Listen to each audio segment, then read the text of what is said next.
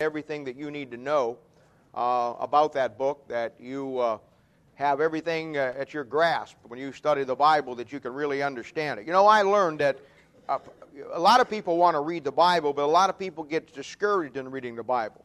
And the reason why they do is because the Bible, first of all, looks like an intimidating book. And it's really not an intimidating book. It's a very uh, easy book, but it looks intimidating, especially if you've never been in it before. And then when you start reading it, you have the best intentions and you really want to uh, learn what it says, but once you start to dig into that book, and there's 31,171 verses in the Bible, my goodness. Once you start getting into that, it just gets like overwhelming, and suddenly, in the midst of what you're reading, you find yourself asking yourself, What am I looking for?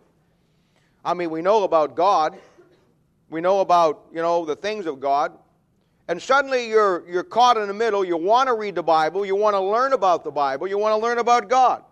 But you're caught in this void, a vacuum of what you're supposed to be looking for or what you're missing. And that's what this church is all about. If you haven't noticed it already, we are a little cut different than the average church because we put all of our emphasis on the Word of God. That's the only thing we're here for, and that's the only thing we exist for. We have a lot of fun in the process we don't get hung up on a lot of things that a lot of people do. We just get hung up on the Bible, and that takes care of itself. So, what I wanted to do, and you know my standard plan and policy, is I'll spend time with anybody in this church, whether you're a member or not, on a weekly basis, every other week, however it works out, to help you understand the Bible. We have our Thursday night Bible study. It's any question you want to ask about the Bible because I want you to have a place where you can get everything that you ever wondered about the Word of God dealt with. This church or any church doesn't do you any good if we do not focus in on what your needs are. You know, years ago I was in New York, and I remember I was driving down along the freeway uh, coming out of Brooklyn someplace with another preacher friend of mine, and I saw this big billboard. And the billboard said, Christ is the answer. And it was one of the uh, Campus Crusades organizations, you know, to reach people for Christ. Uh, and a big billboard said, Christ is the answer. Well, as everything in New York, somebody had scanned up the, the pole or the ladder and got a big can of spray paint and wrote underneath it, What's the question? And I thought to myself when I saw that, you know what? That's what's wrong with churches today. We're answering questions that nobody's asking and we're missing what the real issues are, and the real issue are is your relationship with God. That's why we're doing the study that we're doing. Last week we talked about Genesis, and I showed you how that the book of Genesis was the book of the beginnings. And today I want to talk to you about the book of Exodus. The book of Exodus has 40 chapters in it, as you can obviously see. It's got 12, uh, 1,213 verses and 32,662 words. And it's the second book of Moses, which is commonly called the, the first five books of the Bible, called the Pentateuch. We talked about that last week. It is definitely, without a case, we, we don't even have to look at it. It is the book of redemption. You remember last week when we looked at the last part of Genesis and I showed you how Genesis ended? Genesis ends with a man in a coffin in Egypt. And I showed you last week how that the book of Genesis is a picture of how God begins to do something Man comes in and thinks he can do it better. And the whole book of Genesis is a picture of man against God trying to overthrow God. Many of those characters trying to find God, but the whole theme of Genesis shows you light versus darkness. And what the book of Genesis shows you is this the very best that you and I can do, the very best that you and I can do, as far as religion's concerned, as far as God is concerned, the very best that you and I can do to merit anything from God, certainly eternal life, is going to end us in a coffin in Egypt. Because that's the end of all men. The Bible says that we're going to die. And after this, the judgment. And without a man or a woman coming to the point in their life where they experience God's redemption, that they understand that there is death in this world, that God has given us life through His Son, the Lord Jesus Christ. And what the book of Exodus does, it shows you that redemption. And it shows you Christ typified as our Passover lamb. And the book of Exodus deals with two great prophecies. And these are some of the technical things you need to get down and understand here. And you want to put these in your notes as you're coming through your Bible about the structure of, of Exodus, and, and you want to get this. First of all, it deals with the prophecy in Genesis chapter 15 that talks about the 430 years that Israel is going to have to be in bondage in Egypt. That's a great prophecy that God gave Abraham, and he said, You're going to have to sojourn in a strange land for 430 years. He's talking about the time they go in Egypt, which is in the book of Exodus.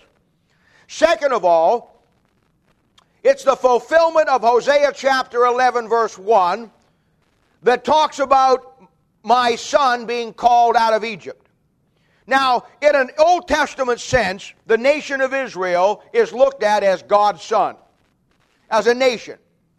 And you're going to find that when Jesus, in Matthew chapter 2, right after he was born, a strange thing happened. Joseph and his mother take him and go down to Egypt.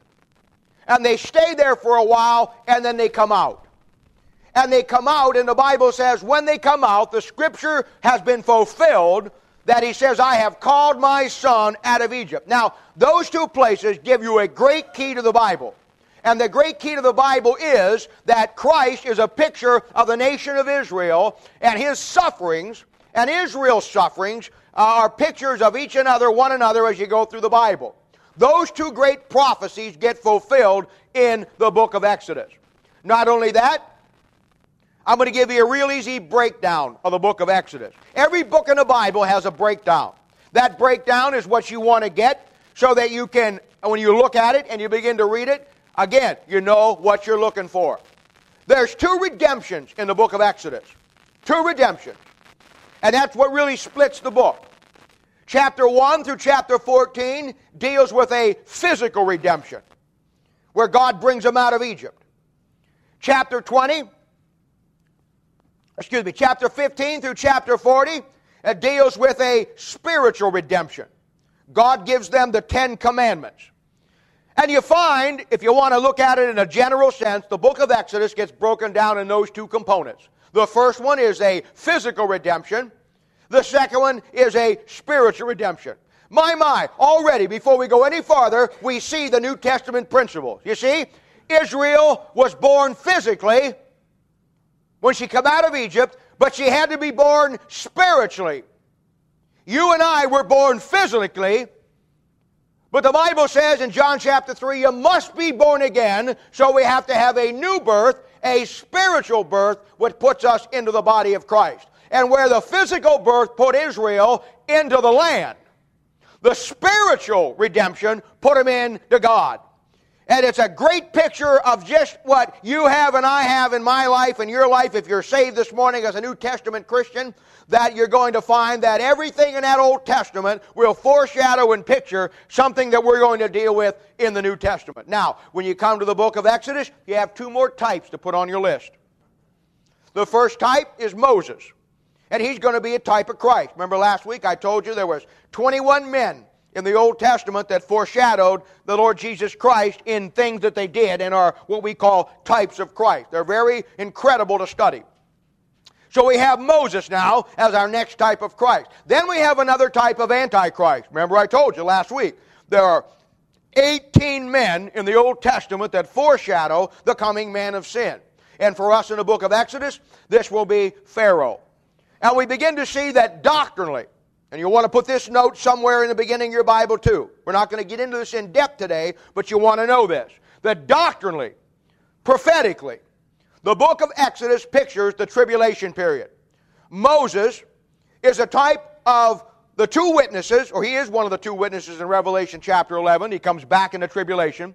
He goes before Pharaoh, a type of the Antichrist, and he tells Pharaoh, who has the people of Israel in bondage, let my people go. Pharaoh won't let them go, so Moses brings the plagues, turns the waters to blood, brings down the hail mingled with fire. All of the plagues fall on Egypt, just like they're going to fall on the Antichrist in the tribulation period, because he won't let God's people go. So, in a doctrinal sense, you're going to find that the book of Exodus represents for us much of the end times material that you're going to find in the book of Revelation. In fact, as you study the Bible more, you're going to find that probably at least 90% of the Old Testament foreshadows the latter days. We call it prophecy.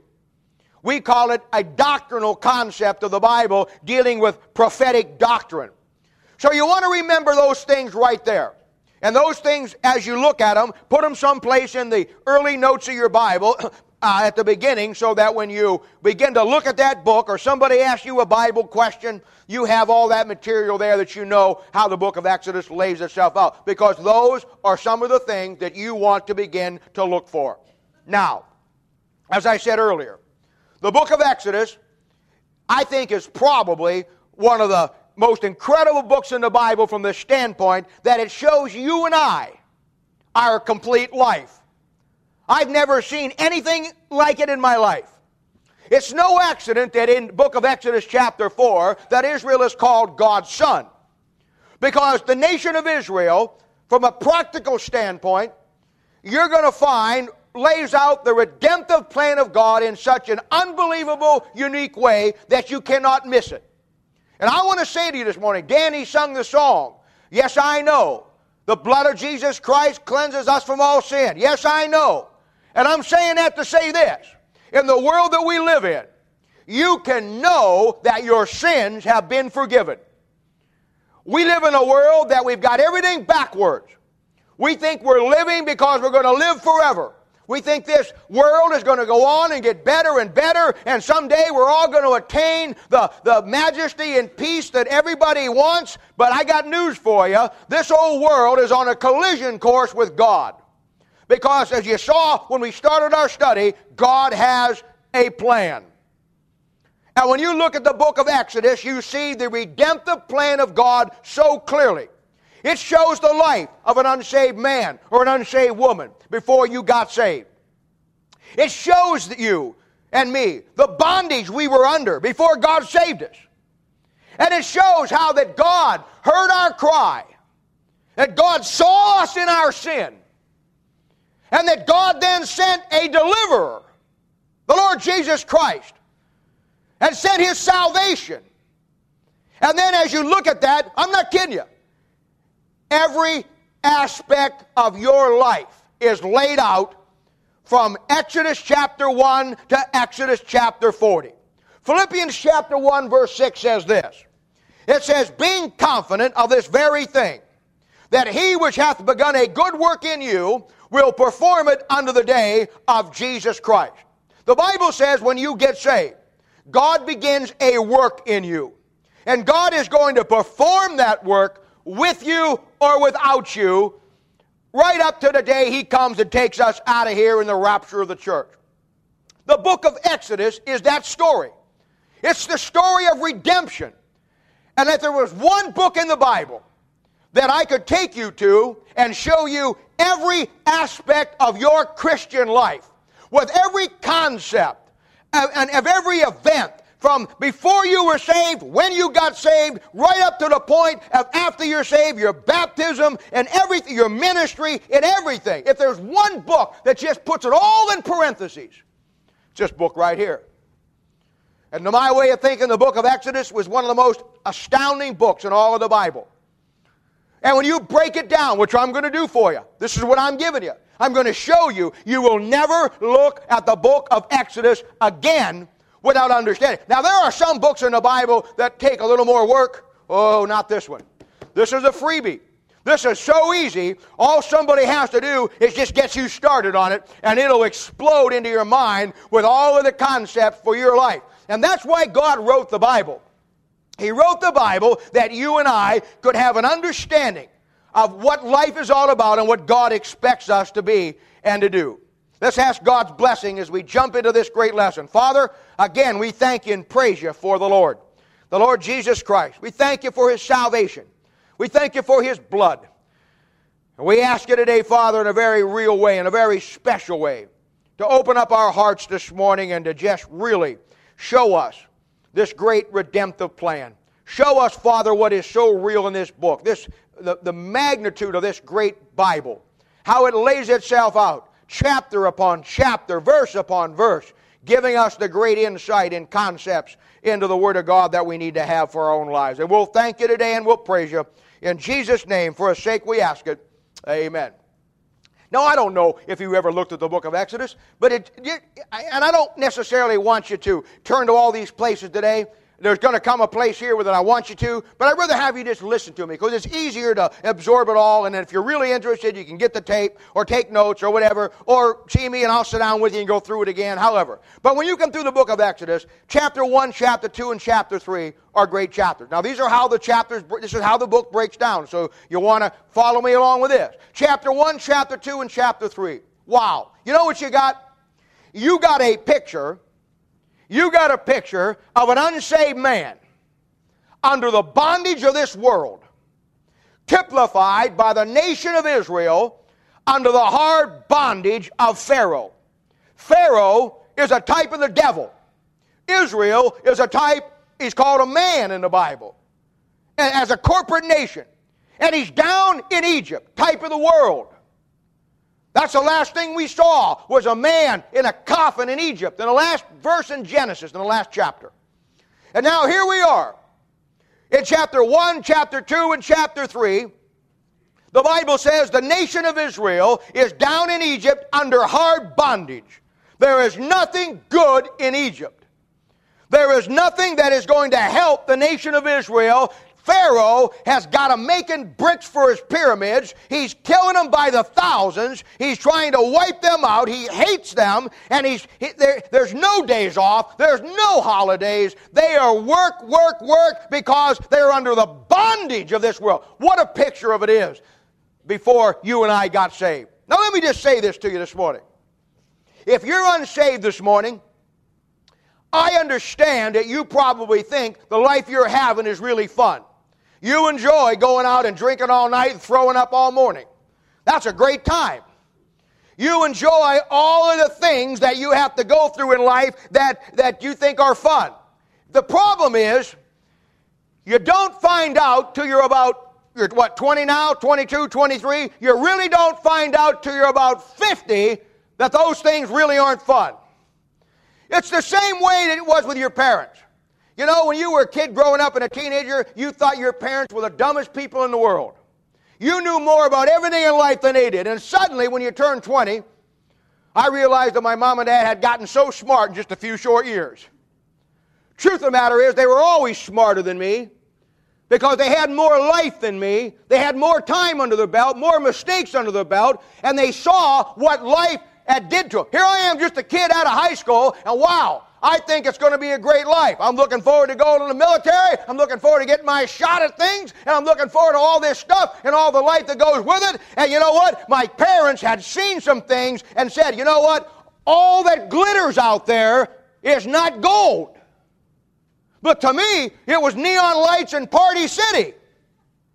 To me, it was, man, I got the world by the tail and I'm on my way. Now I'm 53 years old. I know I don't look like it. You don't have to make a big deal about that. But I'm telling you, life is a vale of tears. And this world will not leave you any better than it finds you. Why? Because it wants to put you under bondage. Right now, you're looking at having a great time, drinking and partying, and you say, This is what we're to do. At 60, it's called cirrhosis of the liver and a nose that big. McDaisie's look like nothing. Right now, it's smoke this, take this, take this drug. At 60, it is mush brain city. You can't even remember where you live. Right now, it's, oh, cigarettes are the end thing. I like to smoke. You know, it didn't hurt anything. Over here, it's the doctor coming in and saying, well, Mr. Alexander, I got some terrible news for you. We're going to take out all your lungs. But don't worry, we're going to give you a pipe to breathe out of. Just hold it up and catch some air whenever you can. That's the other side. You see, the devil always makes it look good till you get to the place where you realize how stupid you were, but then it's too late. That's the devil. That's the bondage. And that's where I was. And that's where many of you were before God heard my cry He says down there in chapter 2, verses 23, 24, and 25, and it came to pass in the process of time that the king of Egypt died, and the children of Israel sighed by reason of the bondage. And they cried, and their cry came up unto God by reason of their bondage. And God heard their groanings. Oh, God heard their groanings. And God remembered his covenant with Abraham, with Isaac, and with Jacob. And God looked upon the children of Israel, and God had respect unto them. Oh, what a great passage. I know you think that's in the Old Testament, but God made another covenant, and He made it with His Son. And when Bob Alexander was down in sin, when Bob Alexander was lost, without Christ, without hope, when Bob Alexander was under the pressure and the bondage of this world, my groanings went up to God, and God remembered a covenant He made with His Son on the cross. Oh, thanks be to glory to God, for I know today I know today that the blood of God's Son will cleanse you and cleanse me. Why? Because I was under bondage. And God heard my groanings. Oh, then we come to chapter 4, chapter 5, and chapter 6. For in chapter 1, 2, and 3, oh, it's Bob Alexander under the bondage of this world, crying under the affliction and the bondage. But in 4, 5, and 6, God hears the cry, and God sends him a deliverer, Moses, type of Christ. Moses, my deliverer, comes to get me out of the bondage. Did you ever study Moses? He's the second guy in the Bible that's called the friend of God. There's only two. Now, I know that a lot of other people were friends of God, and a lot of you are the friend of God. But there's a reason why God just picked two guys and says, if you want to be my friend, study these men's lives. Moses is a type of Christ. And God sends him down as a deliverer to the nation of Israel to get him out of bondage. And God sent his son down to me to get me out of the bondage. Do you ever look at the you ever look at the similarities between Christ and Moses? I mean, when you read chapter 4, 5, and 6, you know what you find? You find that Moses was divinely chosen.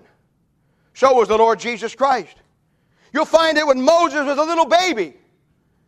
They had to hide him in the bulrushes in a boat down there in the, in the swamp because a king wanted to kill him at birth, just like in Matthew 2. The king wanted to kill Christ at birth, killed all the babies, three years and younger. You ever study his life as he goes on? He goes out there and he, he got out in the wilderness and he meets an man by the name of Jethro, king of Midian. And he marries his daughter, Zipporah. Here's a man that is divinely chosen, like Christ, almost gets killed as a baby, like Christ, and now he gets a Gentile bride, just like Christ does. Wow. Oh, Little bit later on, you know what he does? He feeds his people with bread, just like Christ does in John chapter 6, verse 32, when he says, I am the bread of life. You know what else? Moses carries those people through to the promised land. But he dies before the people get in the land. Jesus Christ came in Matthew, Mark, Luke, and John to give his people the promised land. But he died before they ever got in the land. You ever look at this? Moses, a type of Christ, divinely chosen, almost killed as a baby, Gentile bride, feeds his people with bread, died before they get into the land. First time he shows up to his own people, chapter 1, verse 14, they reject him. Second time he shows up, chapter 4, verse 31, Bible says the people believed and they accept him. That's my Jesus. First time he came, they rejected him. Second time he comes, they're going to believe. And I'm telling you, chapter by chapter by chapter, you have a complete and total picture of every man and every woman on the face of this planet and every aspect from the time they were lost to the time that God sent them a deliverer. Then you look at chapter 7, 8, 9, 10, and 11. You know what happens there? The devil gets wind that they got a deliver. And what you see in chapter 7, 8, 9, 10, 11, ladies and gentlemen, is nothing more than the battle for your soul between God and the devil. You see, the devil don't want to let you go. Pharaoh didn't want to let them go. Moses, the type of Christ, came down and he says, Let Bob Alexander go. And I'm telling you, how many times I've seen it. The fight and the battle I've seen it in this room when you preach, and there's men and women that are lost. And you get down to the end, and you talk about accepting Christ or receiving Christ, and the battle is so clear. How many times I've talked to husbands and wives or moms and dads or about, and, and, and, a, and a, wife will have a, a husband that's not saved or vice versa. And boy, when they start to get confronted with Christ, their whole attitude changes. They get angry, they get mad, and the wife takes it personal. And I tell her, it ain't you. Don't get upset. He don't take it personal. He's not mad at you. There's a battle going on for his soul.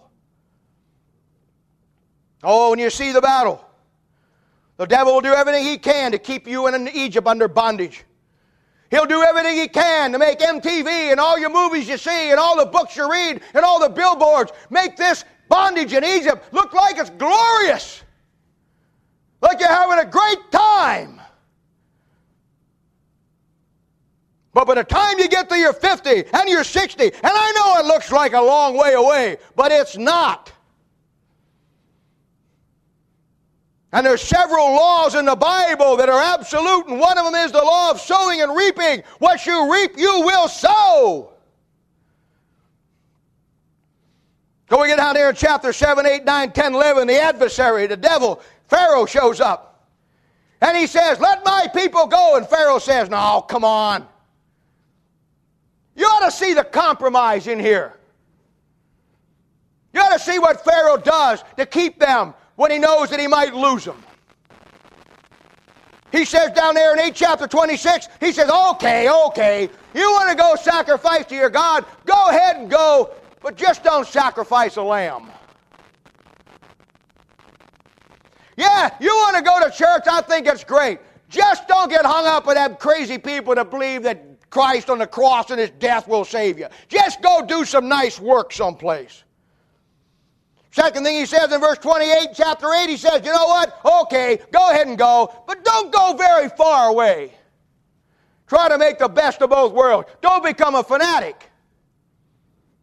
You know, don't, don't get, go off the deep end. Recognize and realize what you're dealing with here.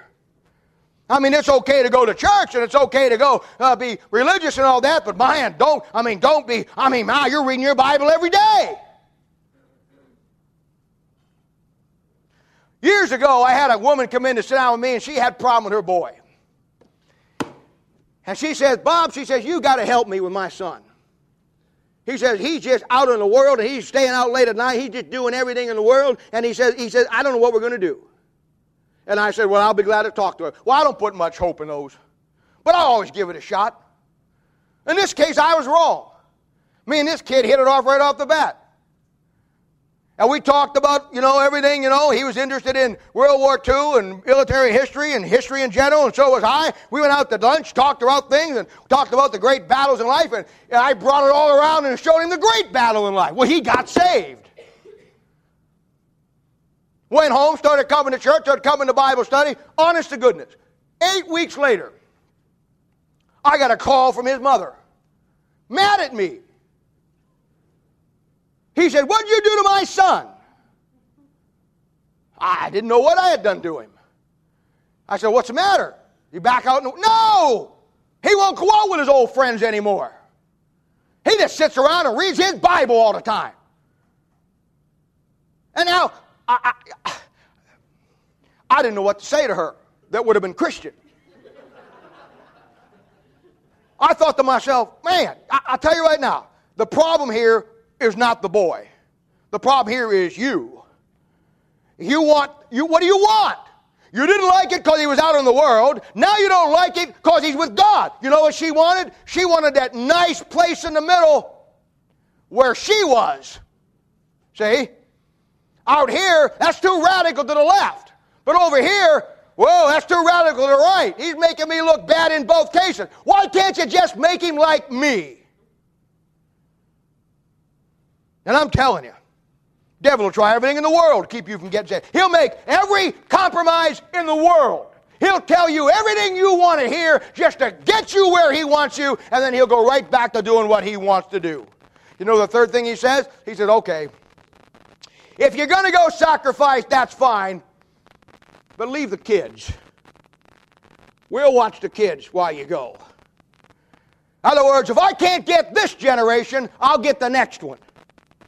Now, I don't have time to get into all that this morning, but I'm saying this. Chapter 1, 2, and 3 shows you your bondage in the world system before you were saved. 4, 5, and 6, God sent you a deliverer. 7, 8, 9, 10, devil doesn't like it. But oh boy, chapter 12, whoa. Look at chapter 12. Chapter 12, it doesn't matter if the devil likes it or not. Salvation through the blood of the Lamb. Exodus chapter 12 could well be called the gospel according to Exodus. You got every picture of Christ being crucified on the cross that you could ever find in Matthew, Mark, Luke, and John. Watch this. 12 1.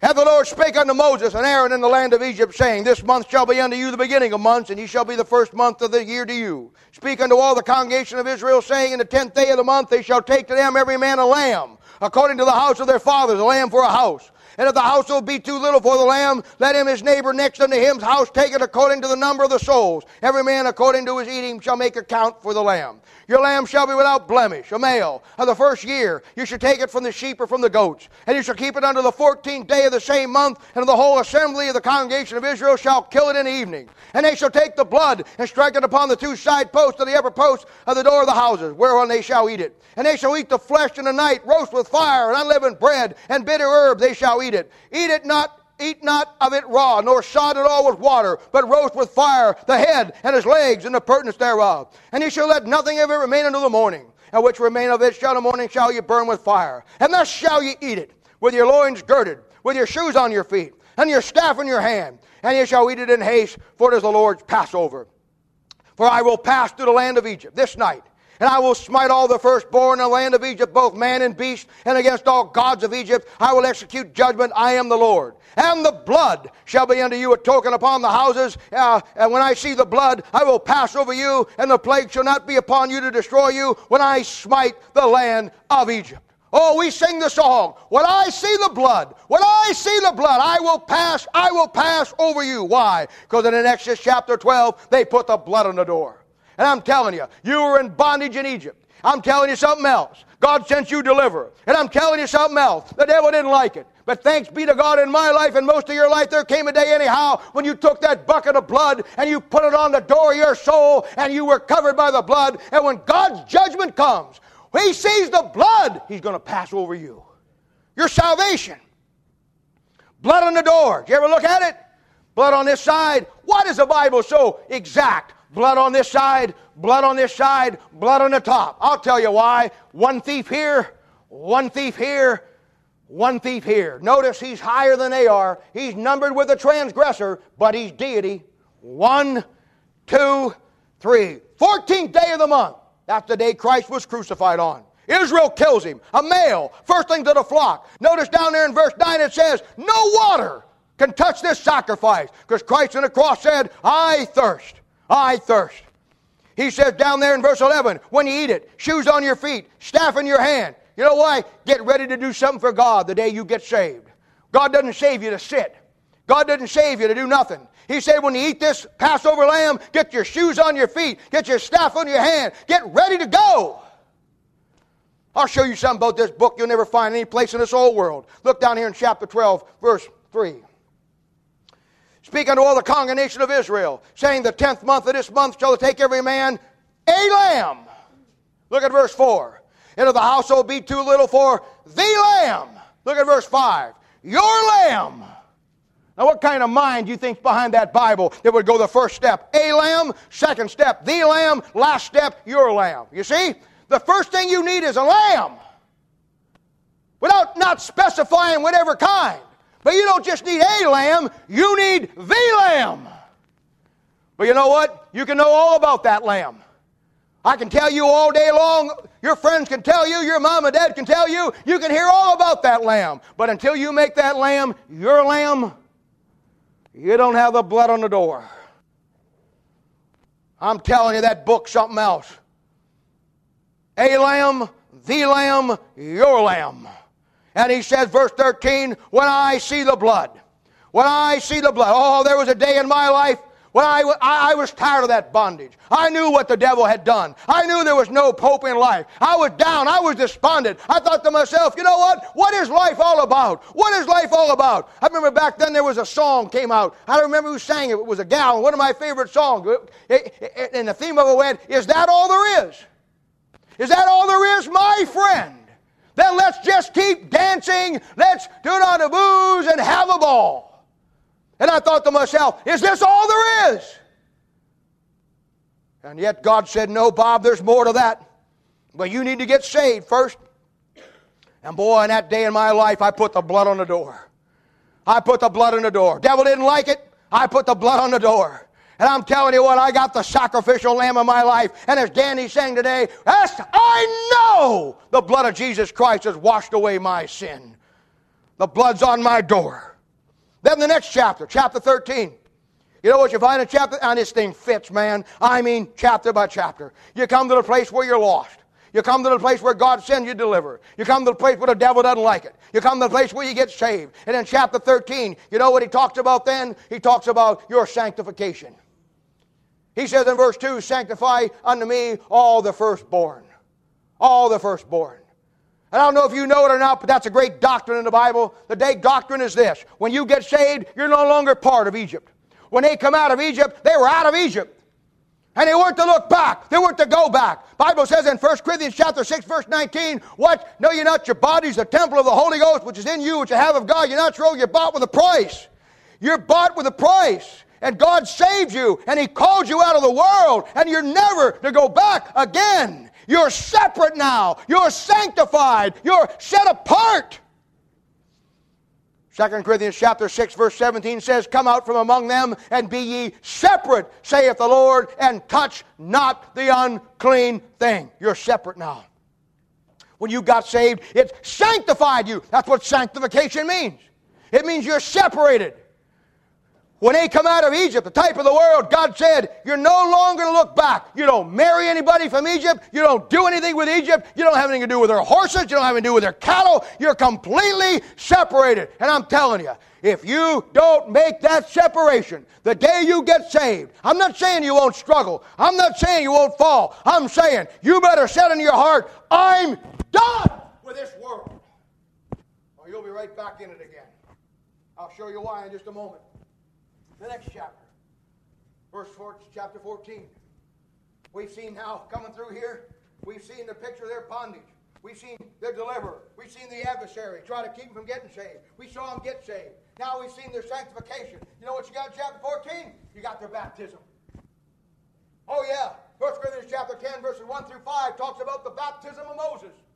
When he went through the Red Sea, the Bible says they were baptized in the cloud. The mist of that sea coming under got them all wet. And they went under that thing. It was a picture of Christ dying. And when they come out the other side, they were all wet.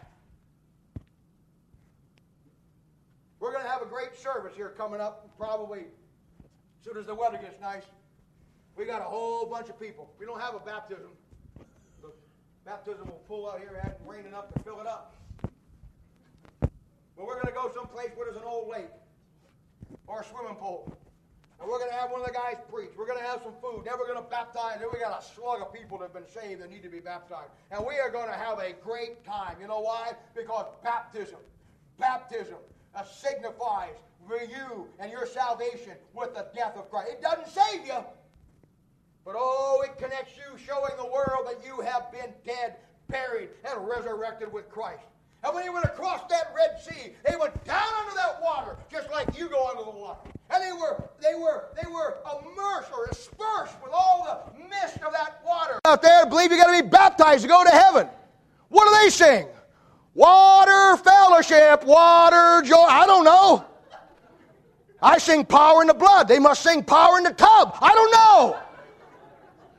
I just know this. I got a book and I got a song in my heart. And it's not because I was baptized. It's not because I go to church. It's because my deliverer came and he lives inside my heart today. And I'm happy because my sins have been delivered. I got a dog bill I got to pay in another hour. 450 bucks. $450. for a dog, for my kid. And they were going to keep her tomorrow, one more day, $700. No. What am I look at that and I think to myself, whoa. And your thing go through your mind. A bullet's only a buck. you know what? You go out tomorrow, I'm going to tell you next week, something bad going to happen to you. You're going to think you're going to get a little farther ahead, car's going to break down. Somebody says, and this is the way you look at things. Somebody says, well, yeah, our family, we are a three car family, and they think that's a big deal. For me, it's just three times the problems. That means, I, in my mind, somebody says, well, you got three cars. I think, oh, what's going to go wrong with one of them next week? You know, and nothing cheap anymore. Barb had a little Suzuki. You used to see her drive around for years. One time it went bad. We went in there, and the guy said, it'll be $975. I said, for what? I said, it ain't car ain't worth that much. He said, well, there's one little computer box in there that runs everything. Oh, and it's broke? Yes, it is. Well, okay. How much? 970. Oh, man. You know what? Some of you are going to be disappointed next week. Maybe your boyfriend or girlfriend are going to say, sorry, it's over. Maybe your boss is going to say, sorry, it's over. Maybe somebody's going to get sick, like little Emily. Maybe some real tragedy, not like my dinky dog, but some real thing going to fall in your life or my life. And you know what? Life's tough. And I'm not looking forward to next week any more than I was last week because this life's a vale of tears. But I don't care about the dog bill. I don't care about the car breaking down.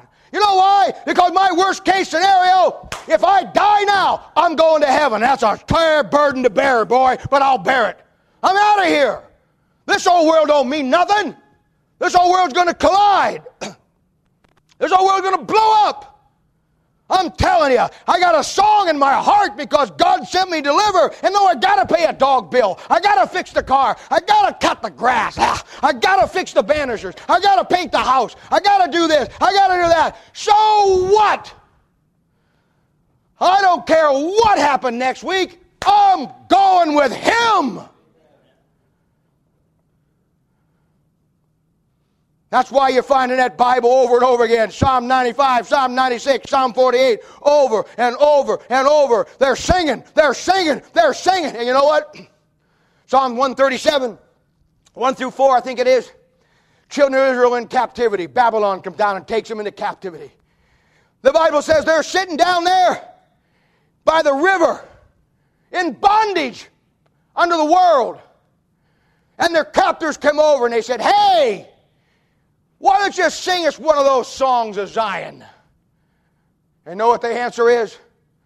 How can we sing a song of the Lord when we're living in a strange land? I'll tell you why there's no joy in your heart this morning. I'll tell you why you don't have the joy, joy, joy, joy down in your heart.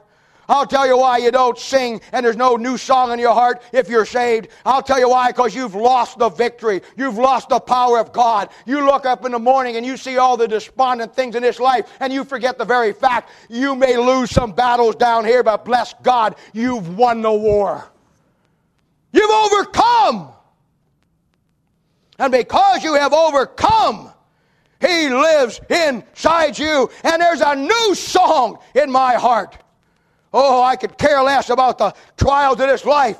What are they compared to the song that God pulled me out of the mire when old Pharaoh had me making bricks with my feet and killing me under bondage, and God came down and brought me out? You know what the next chapter is? Next chapter is they get the Word of God. Chapter 16. Oh, yeah. They're out there in the wilderness, nothing to eat. The old food that they got back in Egypt doesn't taste good anymore. The water's bitter. Picture the day you get saved. You can't eat the old places you used to eat. You can't drink the old things you used to drink. So God gives you something better, a supernatural food from heaven, the Word of God. Oh, it's no wonder Paul said to Timothy, For when you receive the word of God, you not receive it as a word of man, but as it is in truth the word of God, which effectually worketh also in you that believe. It was supernatural from God, and God brought the bread down to them. supernaturally, and God brought this book down to me and to you. It was manna, the source of strength in the wilderness. It's the Bible, my source of strength in the wilderness. I'll tell you something else. It came to right where the people were. They didn't have to search for it. They didn't have to go out and find it with a microscope. They didn't have to find it in some dead cave. No, no, God brought the living Word of God right to them. And it, when they got up in the morning, it lay right around the tents. And they get up in the morning and they picked it up and they ate it. And yet the Bible says, in all of that, when God brought it down, and God brought the supernatural food right to where the people were, Bible clearly says that some gathered more and some gathered less. You see, you can have exactly of God what you want. Your limit of God isn't me. It isn't your circumstances. It isn't your mother. It isn't your father. It isn't your husband or your wife or your boyfriend or your girlfriend.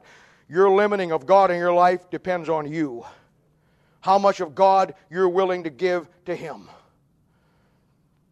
And then lastly, the Bible says that the manna was preserved in the ark.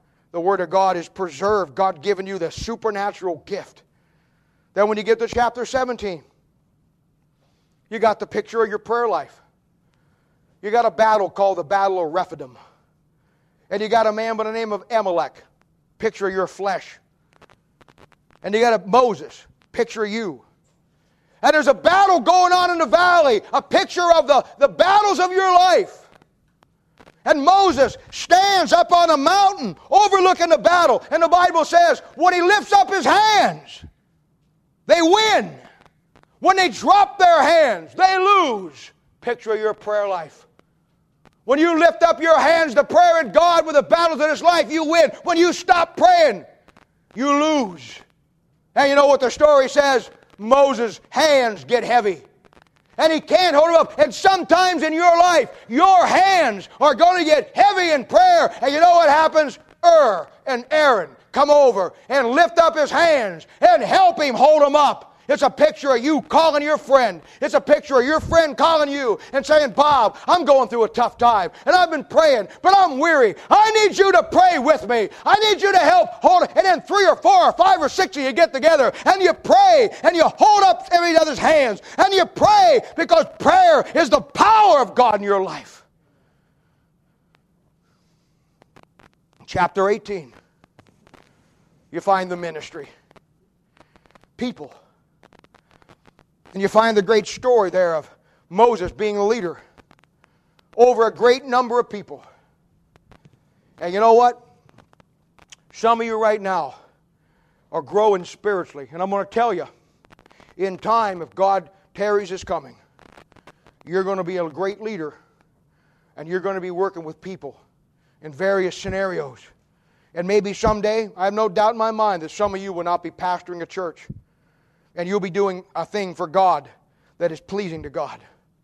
And that's where Moses found himself. And it's a great picture. And it's a great picture of how not to get the right advice. Because his Jethro comes in. And I don't have time to go into all this. Every preacher, every Bible college in the country teaches their young men this is the standard format of how you deal with churches. And you know what? Jethro gave him the wrong advice. If you take your Bible, remember the Bible, the B I B L E? That's the book for me. If you take your Bible and you compare Jethro's advice with what God already said about Moses, you're going to find that Jethro gave him the worst advice in the world. And by the time you get to the book of Numbers, you see the damage that it did. And yet we take that and we lift it up and we tell every young preacher in the world today, this is how you run your church. No wonder churches are failing today. Jethro gave him every piece of worldly advice and even took away the very things that God said to him. Ask that question some Thursday night. That'll take us a couple of weeks. But I'm telling you what, you're going to deal with people, and you need to learn to do it the right way. You need to know how to deal with them. You need to know what to say. You need to know how to organize it, how to structure it. You need to know what to look for, how to, in time, not now maybe, but in time. And the Bible is the book. And that's why God puts those stories in there. Here's old Jethro, got every piece of old homespun philosophy. No wonder they called him Jethro. And he comes in and he says, Oh, Moses, don't do it this way. You do it this way. Oh, yeah, don't do this, don't do that. I'll give you one of the things he says. He says, You know what? You don't need to deal with these small matters. He says, You need to deal with the big matters. He says, You're too important, Moses. He says, you need to, he says, he says you, you, you're too important. You don't need to deal with all these little piddly things. You need to deal with the big things. Well, the Bible says, excuse me, Jethro, but it's the little foxes that spoil the vines. It ain't the big things that screw up Christianity, it's the little things. It's not crossing the T's and dotting the I's. Oh, I'm telling you, if you dealt with the little things, you wouldn't have the big thing. You got the big thing because nobody dealt with the little things. Oh, that chapter is such an incredible chapter. Then you get into chapter 19 through chapter 24. And you know what you deal with in those chapters? You deal with the law. God gives them an understanding of the Old Testament law. And you know what it simply says for you and for me? Simply stated and translated in the simplest form. It simply says this God has standards of holiness. God has standards of holiness that are non negotiable for a child of God, if you think you can be saved and live like the world and get away with it, you're wrong. You're wrong. And I'm telling you, young people, something right now. You think you can do your own thing and live like the world on one side and then go to church and do the thing and talk about the Bible? You're wrong. You may get away with it for a short period of time, but I'm telling you something. There's a law of sowing and reaping, and you reap the wind right now, you'll reap the whirlwind later. I'm telling you. There's laws in that Bible. In fact, there's seven of them. They're absolute, and one of them is the law of sowing and reaping. And I'm telling you, I'm telling you, God's people need to understand that God is a holier God. And going to church on Sunday morning and doing one thing and living like the devil on the other time and going out with your old friends and doing this and doing that, I'm telling you right now, you are fooling yourself. And you go through that whole procedure, you know, and you found this and like that, and it down 5, 10, 15 years down the line, your marriage is going to be a mess, your kids are going to be a mess, and it's going to be one big mess. You know why? God has standards of holiness. Then in chapter 25 to chapter 27, chapter 28 to 31, chapter 32 to chapter 40, we have the work of the ministry. And we don't have time to go into all those today, but this is what you need to look for. Chapter 25 and 27, the tabernacle. That's where you, as a priest, do the work. In chapter 28 to chapter 31, he talks about the priesthood. That's where you get a good look at what you should do as a priest and how you should be and conduct yourself as a priest.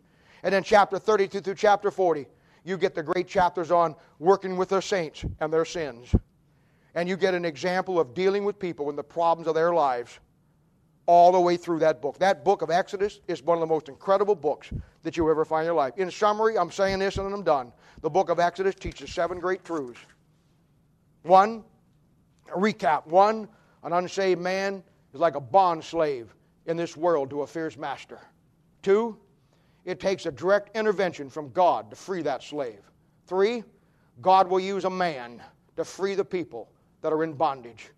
Four, redemption is only by the blood. Five, there can be no compromise with the world by the redeemed. Six, redemption starts a life of battles and trials and tribulations, but God will fight and win those battles for you. And seven, Mark 7, God has standards of holiness that must be conformed to, for they are absolute. Book of Exodus, the book of redemption, chapter by chapter. That's what you look for. Every head bowed and every eye closed.